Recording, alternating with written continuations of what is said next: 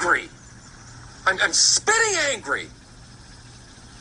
I'm like a tornado of anger, swirling about. My heart rate is dangerously high right now.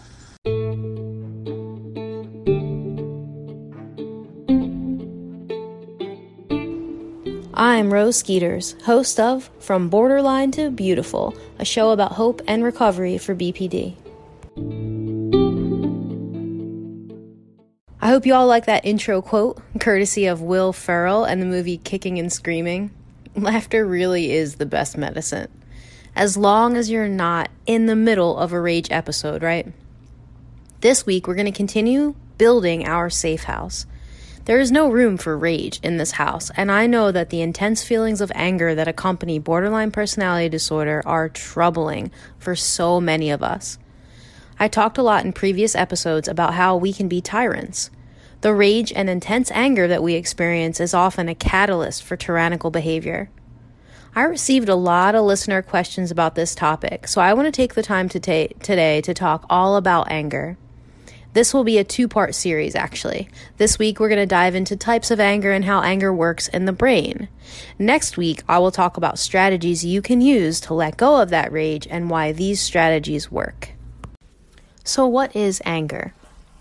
Well, anger is one of two emotional responses that can be triggered by something in the environment that our brains perceive to be a threat. The other response is fear. Okay, so how do we know if we will experience fear or anger if there's a threat in our environment? Well, that all depends on your perception. If you think that you can handle the threat, you'll have an anger response. But if the threat seems too scary or too big, you'll have a fear response.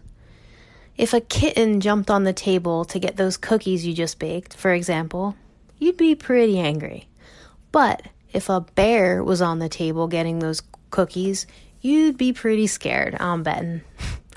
In the kitten example, you would handle the threat. Maybe you'd squirt the kitten with a water bottle, or scold it, or place it on the floor. With a bear, well, you wouldn't squirt the bear with a water bottle, right? You'd want to run away or avoid the threat in some way. Now, this is really important Everyone's interpretation of the world around them is unique to their own personal experiences and their beliefs. Their experiences and their beliefs combined determine whether or not they're going to have a fear response or an anger response, and whether or not the thing in their environment that's happening in front of them is going to be perceived as a threat. If you've been listening each week, then you know that a certain someone, myself, has a certain video where that person pees their pants at a dance recital. My mom's mentioning that video, just mentioning it when I was a teen, was something I perceived to be a threat. But I believed I could handle it, so I would get angry and even enraged, and I would confront her. Now, most of this processing is done at an unconscious level. It's not like I'm thinking, okay, mom mentions the video, threat. Okay, that's a threat. Can I handle my mother? Well, mm, it's not something that I'm consciously aware of. It just happens because our ability to, to detect threats in the environment is something that we've been able to do as a species for a long time. Modern day threats are much different than, say, escaping a mountain lion or a rattlesnake before there were cars, planes, and the internet, and the switch. you get the idea. Now, another important thing as we go on through this episode is that when I say the word anger, I am talking about all emotional responses related to anger, like being upset, being irritated, annoyed, exasperated, mad, furious, irate, and rageful. All of those. This is important. I won't be distinguishing between anger and rage. Just know that I am speaking of all of the above. Also, keep in mind that we have hyperbolic temperaments. So, what someone without BPD considers angering, we could easily become enraged by. There are three myths about anger that I want to discuss now. These come from the book Taming the Beast. Myth one is that it's healthy to vent anger. Venting anger during a coaching or therapy session is one exception, though in everyday life, venting anger is not productive. Why? Well, for one, venting anger increases how angry you actually are. And second, this increase in anger interferes with your ability to be able to think clearly, logically, and rationally. Anger needs to be acted on, not acted out. What do I mean by that? Well, remember that anger is a sim- is simply a message from your brain that you're perceiving a threat. Rather than lashing out or acting out, we want to learn to identify the threat and develop a plan to overcome that threat. Venting about strong emotions reduces our ability to think rationally, and it causes us to engage in all kinds of self destructive and inappropriate behaviors. It also interferes with our ability to meet our needs effectively or to deal with that threat. Think of the last time you were in a rage episode. What happened when it was over? Usually, clients tell me that they ruined everything or something along those lines. Rage episodes happen when we perceive a threat and then act out, and we don't take that time to develop a plan. All right, myth number two responding to anger with aggression is instinctual and can't be helped. So, some books out there are saying that aggression is just what happens when we're angry. To take it a step further, there are people out there saying that borderline personality disorder individuals have trait anger, which means that the rage episodes that we experience are just part of who we are. Myth, wrong, no way. Well, I refuse to believe that. That would mean that we are just inherently tyrannical in a way, right? I'm not okay with that. While emotions are part of our genetic makeup, the specific emotion that we experience is based on how we interpret the event. We could interpret our needs as being met and have positive em- emotions, our needs as being threatened and have negative emotions, or we could experience a loss and feel sad or depressed. More importantly, this is important to remember most behaviors are learned. They are just things we have been doing over and over and over again, or that we were taught or modeled by our early childhood caregivers. In any given situation, think about it. Someone could get angry and rageful, Another person could become passive aggressive and take digs, and another person could experience anxiety and depression and take that energy inward. If we look at our rage episodes and say, well, you know what, that's how it is, I have BPD, I was born that way, well, that's just not true. And unfortunately, it becomes an excuse for behavior that is inappropriate. Let's take this dance video I've been telling you guys about, for example. If this were brought up to me today, I would say, okay, mom. And I would probably laugh and I would go, let's watch it. Because I know exactly who she is and what she's capable of and who I am. And I've had a lot of practice determining which threats I need to pay attention to and which threats I can turn the volume down on. The way I behaved when I was angry was learned. The same goes for you guys listening. All right, let's talk about myth number three. Myth number three. It's normal to become angry when frustrated, helpless, or confused. Okay. No, it's not normal to become angry as your only reaction when you're frustrated, helpless, or confused. So each of these situations could trigger anger, but it could also f- trigger fear or sadness or no emotion at all. Remember, that the emotion you experience depends on how you interpret the event. If you're feeling frustrated, a need or desire of yours isn't being met, right? If you feel helpless, that's when you want to do something or like you need something but you can't get it. So let's say you're sick and you can't leave the house and you wanted your partner to go to the grocery store for you. You find out when they get home that they forgot your ability to get what you needed at the store isn't met, which is frustrating. You may also feel helpless because you can't go to the store yourself. Many people do become angry at a situation like this, but other people don't. It depends on their experiences. Again, it's how you interpret the event that determines what emotion is triggered. We have BPD, right? So maybe we see the action of not going to the store as a threat we become angry because it means that our partner didn't think about us, doesn't love us, and doesn't care about us. So we get angry and lash out. That's our experience. It is also possible to say, Well, you forgot and I'm disappointed. But I understand that people forget things, and that doesn't mean you forgot about me specifically. You just forgot to go to the store. And maybe this person's experience with people hasn't been so negative, so they respond and ask their partner to go back to the store without anger. What about confusion? Okay, well, confusion happens when you don't understand something. The idea of giving your loved one space comes to mind here. Space is a hard concept for many people with BPD. It's hard to wrap your mind around emotional space and not wrap it into being rejected or broken up with or thinking of the dissolution of the relationship.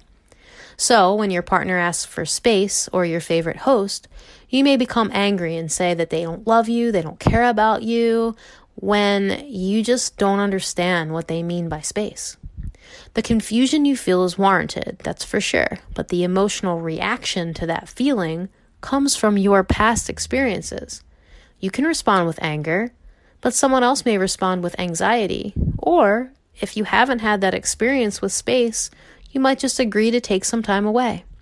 So, confusion, frustration, and helplessness can all trigger anger, but they can also trigger other emotions as well, depending on your past experiences and beliefs.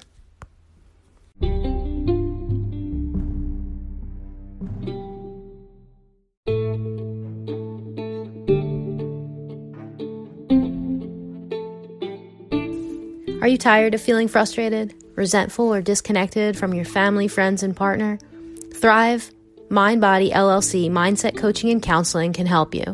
Visit us on the web at thriveonlinecounseling.com. Again, that's thriveonlinecounseling.com and receive 10% off your first session pack with coupon code THRIVE10.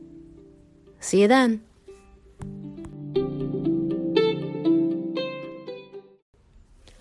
Let's talk about how anger can be expressed now.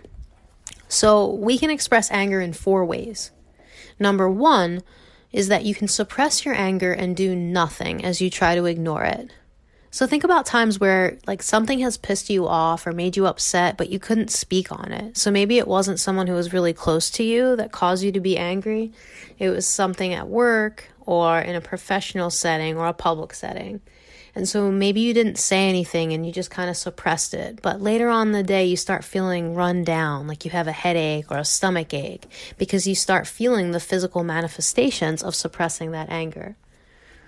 Another way that anger can be expressed is by turning it inward and, you know, being mean to yourself or beating yourself up. So, for example, maybe you have a first date coming up and the person you're supposed to go on a date with cancels. So you think, well, he'll never like me, or she's way too good for me anyway. No one will ever want to date me. I'm just a huge mess up. I'm a failure. I'm just ugly. And you just start belittling yourself. A third way we can express our anger is by directing it towards someone or something else that really has nothing to do with the situation, right? So let's say well, there's a threat that's too dangerous that you really don't feel comfortable confronting, but it's not necessarily something you would have a fear response for, like an abusive or aggressive father. Let's say you go and you visit your parents as an adult and you get into an argument with your father and he's an aggressive guy. So he's really mean to you.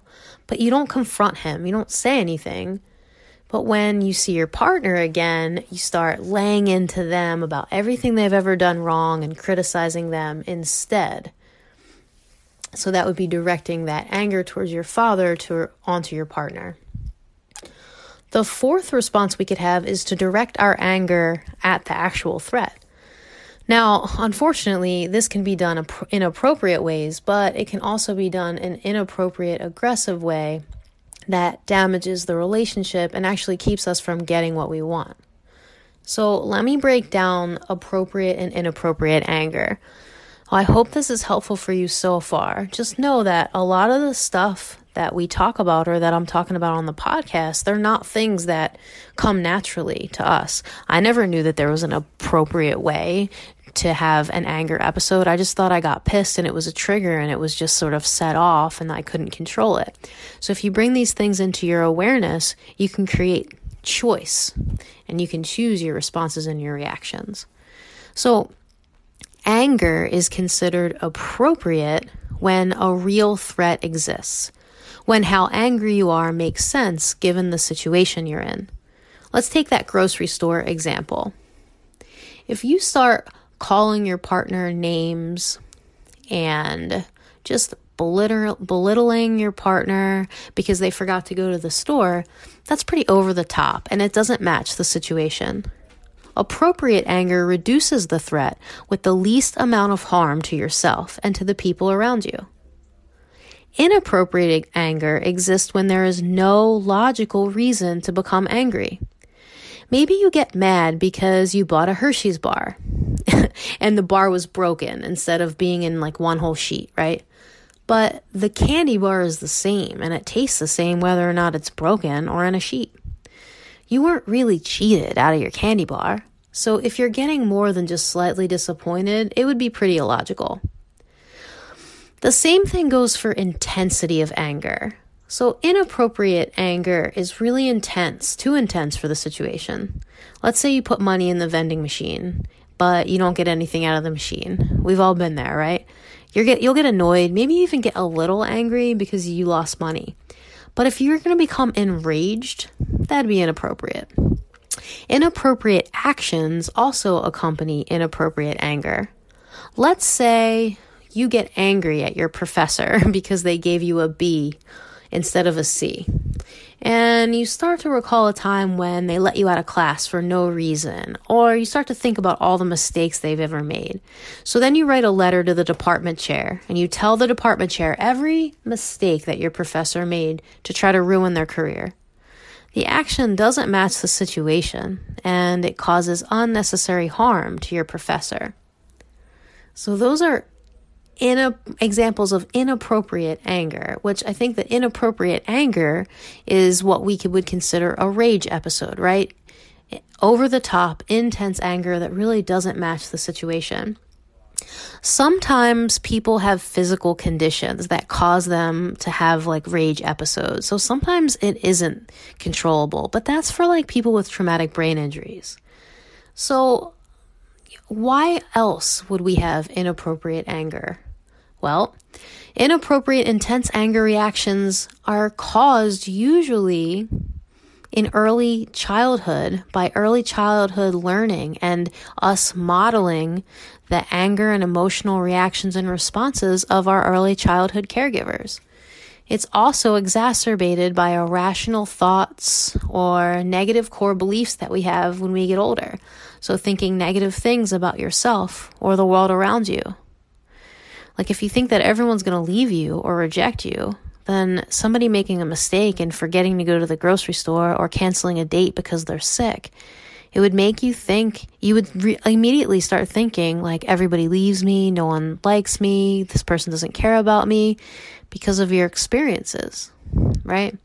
So, in order to prevent these rage episodes, we have to recognize the way that anger works in the brain, which we've talked about today. Then, we want to figure out what in our history triggers the type of reaction we have to a given situation. And you also want to minimize those negative core beliefs and irrational thoughts and replace that with new information and new behaviors. If your go to negative thought is, I ruin everything and I'm a failure, I used to have journals with that written over and over and over again. I ruin everything. I'm a ruiner. I'm a failure. And so I just thought I would think that way forever. But I had to break that pattern of behavior by replacing it with new thoughts, with rational thoughts. So to say that I ruin everything is pretty extreme. I would write instead, I make mistakes. I'm human. I'm not a failure. I do the best at everything that I try. And then I actually try to do that. So that's part of this process of breaking yourself free from these rage episodes. So if you know your triggers, then you create these new beliefs and new patterns of behavior. And then a beautiful thing happens. You can choose your response and solution and not just act out your anger, which often stews and turns into a rage episode. Remember, between stimulus and response, there's a space. And in that space is our ability to choose. That's that Viktor Frankl quote. But if we don't bring into our awareness why we get angry, what the causes of it are, then we're not able to create the space to make a different choice. And we feel like we can't prevent these rage episodes, when in fact that's a myth and we totally can.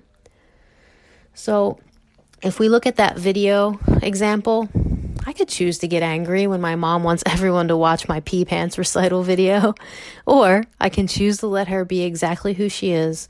I could choose to get pissed off when Jay forgets something, or I can choose to be a loyal and forgiving person, understanding that if he forgot something, it's because everyone makes mistakes, and it's definitely not a personal attack on me.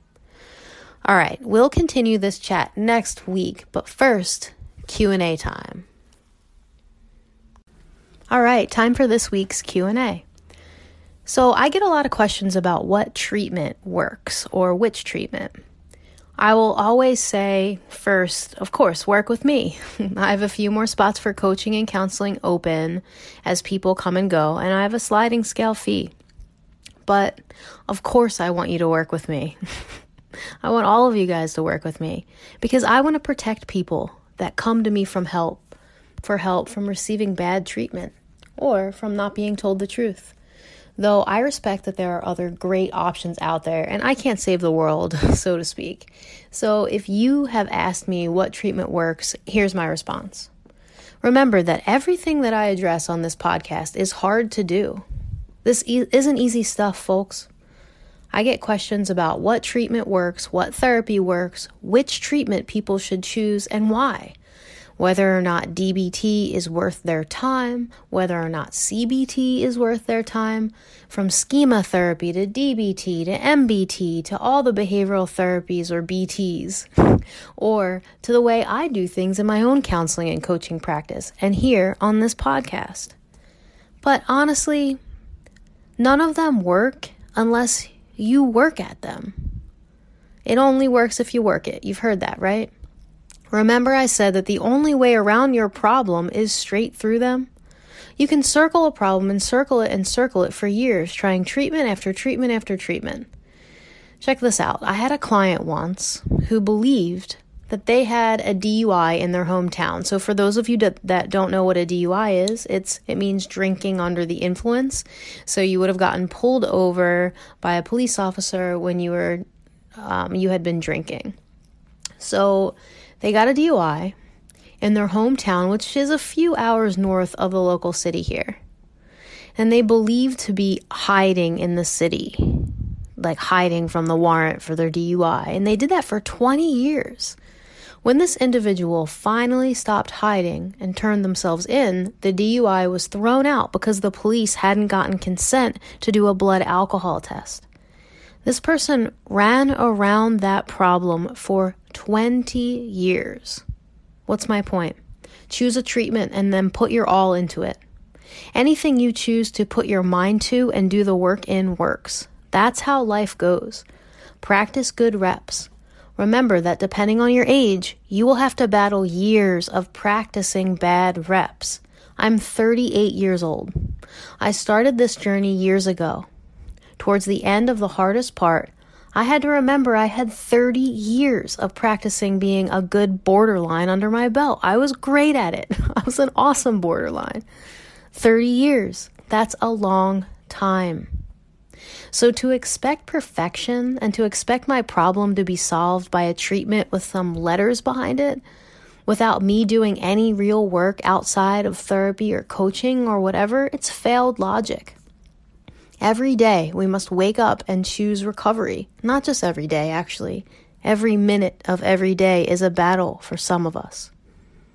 And every minute that you choose to do whatever treatment it is that you embark on is a win. Pick one. The research states that DBT, because DBT has been the most researched treatment for borderline personality disorder, right? I remember from previous episodes, research is only as good as what it's studying and how much of it it's studying and how often and how long it's been studied. So, dialectical behavioral therapy has been heavily researched in the treatment for of borderline personality disorder. That's really The one thing that researchers had to go off of because it was working for people. So, yeah, it works for a lot of people. It doesn't work for a lot of people. And like I had told you in previous episodes, there's components of DBT that are lacking, that new research is telling us that need to be incorporated, like this idea of having cognitive empathy. So a combination of treatments could even work. But again, doesn't matter. Pick one. You have to start somewhere. If you do DBT and you find a good program and you can afford it, just start there. And if you get to the end of the program after you've made the made the commitment and you're like, man, this didn't do anything, then do another one. But you're never going to know if it works for you just going off of research. This is the same research that told us years ago that we would never recover from borderline personality disorder. That was wrong all those years ago. So every day we may we must wake up and choose recovery. And remember, again, every minute that you choose to do whatever treatment it is that you embark on is a win. Take the time, commit to a treatment or to a process, and then practice it daily, moment to moment. This is self discipline. Remember that moral compass work? Self discipline should be on your moral compass.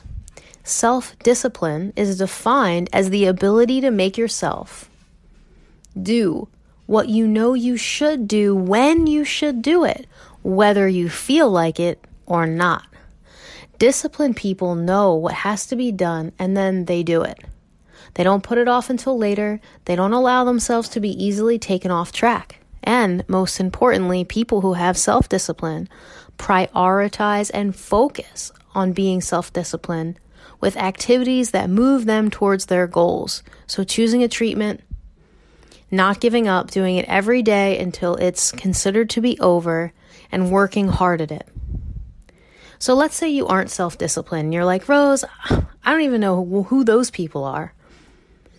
Well, why aren't you trying to become self disciplined? Is my question back to you. Do you think that people that have self discipline are somehow better than you? No, nope. That's not going to work. Just another failed logic. They aren't. Maybe they were just taught it at an earlier age, and I'm betting those of you who think you can't be disciplined weren't taught it. I know I wasn't taught self discipline, I can tell you that right now. I was taught that if I whined enough or lied to manipulate a situation, that I would get what I want, and that's what I learned to do. So don't do that anymore if that resonates with you. Practice self discipline, which means committing to a treatment. Any treatment is a start and not giving up when it gets hard. Committing to a treatment and not giving up when it gets hard. That's the answer to what treatment works. Now, for those of you who are fans of DBT, think about it. Good DBT programs ask you to commit. You have to sign a contract. Six months. Some of them do a year of treatment, right? Self discipline. It's built into the treatment model. All right, there's my rant on treatment. Start somewhere, commit to it, Call me if you need to. I would love to work with you. If you're confused about a treatment, try it out, commit to it.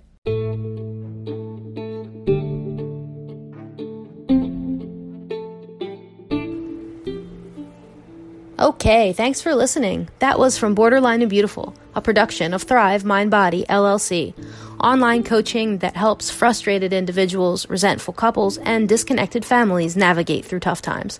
Visit us on the web at thriveonlinecounseling.com. If you like this show, remember, you can hear it on Anchor or Apple Podcasts or Pocket Casts or any app that you use to listen to podcasts. Subscribe to get a new episode every Monday. If you want to get in touch, you can leave me a voice message. Some of you had some comments and questions from the last episodes, and I'd love to hear whatever questions you have too. Just download the Anchor mobile app, search for From Borderline to Beautiful, and tap the message button to send me a voice message. We'll have all those links in the show description. Okay, we made it. Thanks again for listening. I'm Rose Skeeters, and I'll be back next week with another episode of From Borderline to Beautiful. Talk to you then.